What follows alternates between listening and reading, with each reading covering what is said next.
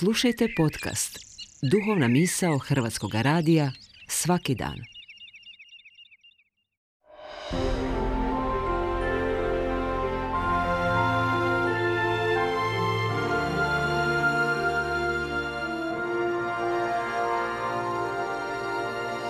Duhovna misao.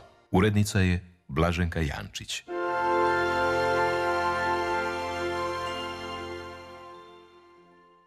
Kako će to biti? Poštovani slušatelji, lijepo vas pozdravljam. Ja sam Fradarko Tepert, Franjevac. Tijekom godine, a osobito u Došašću, crkva više puta pred vjernike donosi tekst iz Lukina evanđelja koji opisuje kako je anđeo Gabriel Mariji navijestio da će postati majka Sina Božjega. Uvijek mi je bila zanimljiva Marijina reakcija i mislim da se iz nje može mnogo toga naučiti. Naime, ona je čula ove anđelove riječi. Evo začećeš i roditi sina i nadjenut ćeš mu ime Isus. On će biti velik i zvaće se sin svevišnjega. Njemu će gospodin Bog dati prijestolje Davida, oca njegova, i kraljevat će nad domom Jakovljevim uvijeke i njegovu kraljevstvu neće biti kraja. Čuvši to, Marija je mogla ostati osupnuta veličanstvom trenutka postaće majka Mesije i majka Sina Božjega. Mogla se pitati koja će njezina uloga biti u tom budućem Mesijinom kraljevstvu. Kakva će biti njezina uloga u njemu. Mogla se dakle zadržati u promatranju te buduće slave. S druge strane, mogla je razmišljati o teškoćama koje će se tom njezinom ulogom biti povezane. Ona naime još nije započela zajednički život s Josipom, pa su ljudi mogli pomisliti da je zatrudnjela na nemoralan način. Mogla se dakle brinuti što će reći ljudi i kako će se prema njoj odnositi. Mogla je razmišljati o onoj kazni kamenovanjem koja je u starom zavjetu bila određena za preljubnice. Marija, međutim, postavlja Anđelu vrlo konkretno pitanje.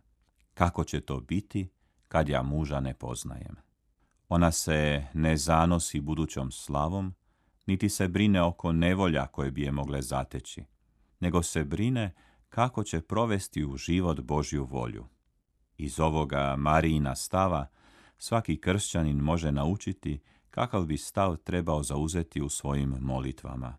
Naša molitva ne bi trebala u prvom redu biti nastojanje da si predočimo buduću proslavu, niti bi se trebala zatvoriti u različite strahove i zabrinutosti. Naša bi molitva u prvom redu trebala postavljati pitanja Bogu o tome kako ćemo praktično izvršiti njegovu volju. Da bi vjernik mogao imati takvu spremnost za vršenje Božje volje kakvu je imala Marija, potrebno je da neprestano razmišlja o Bogu i o svemu onomu što je Bog učinio kroz povijest spasenja, o čemu čitamo u Svetom pismu. Ondje će vjernik spoznati da je Bog uvijek na strani svoga izabranog naroda, i da koristi svu svoju moć kako bi taj narod izbavio iz svih nevolja i izveo na pravi put.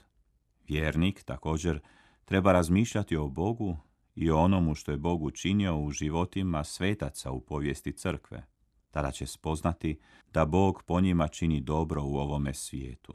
Konačno, vjernik treba razmišljati o Bogu i onomu što je Bog već učinio u njegovu vlastitu životu.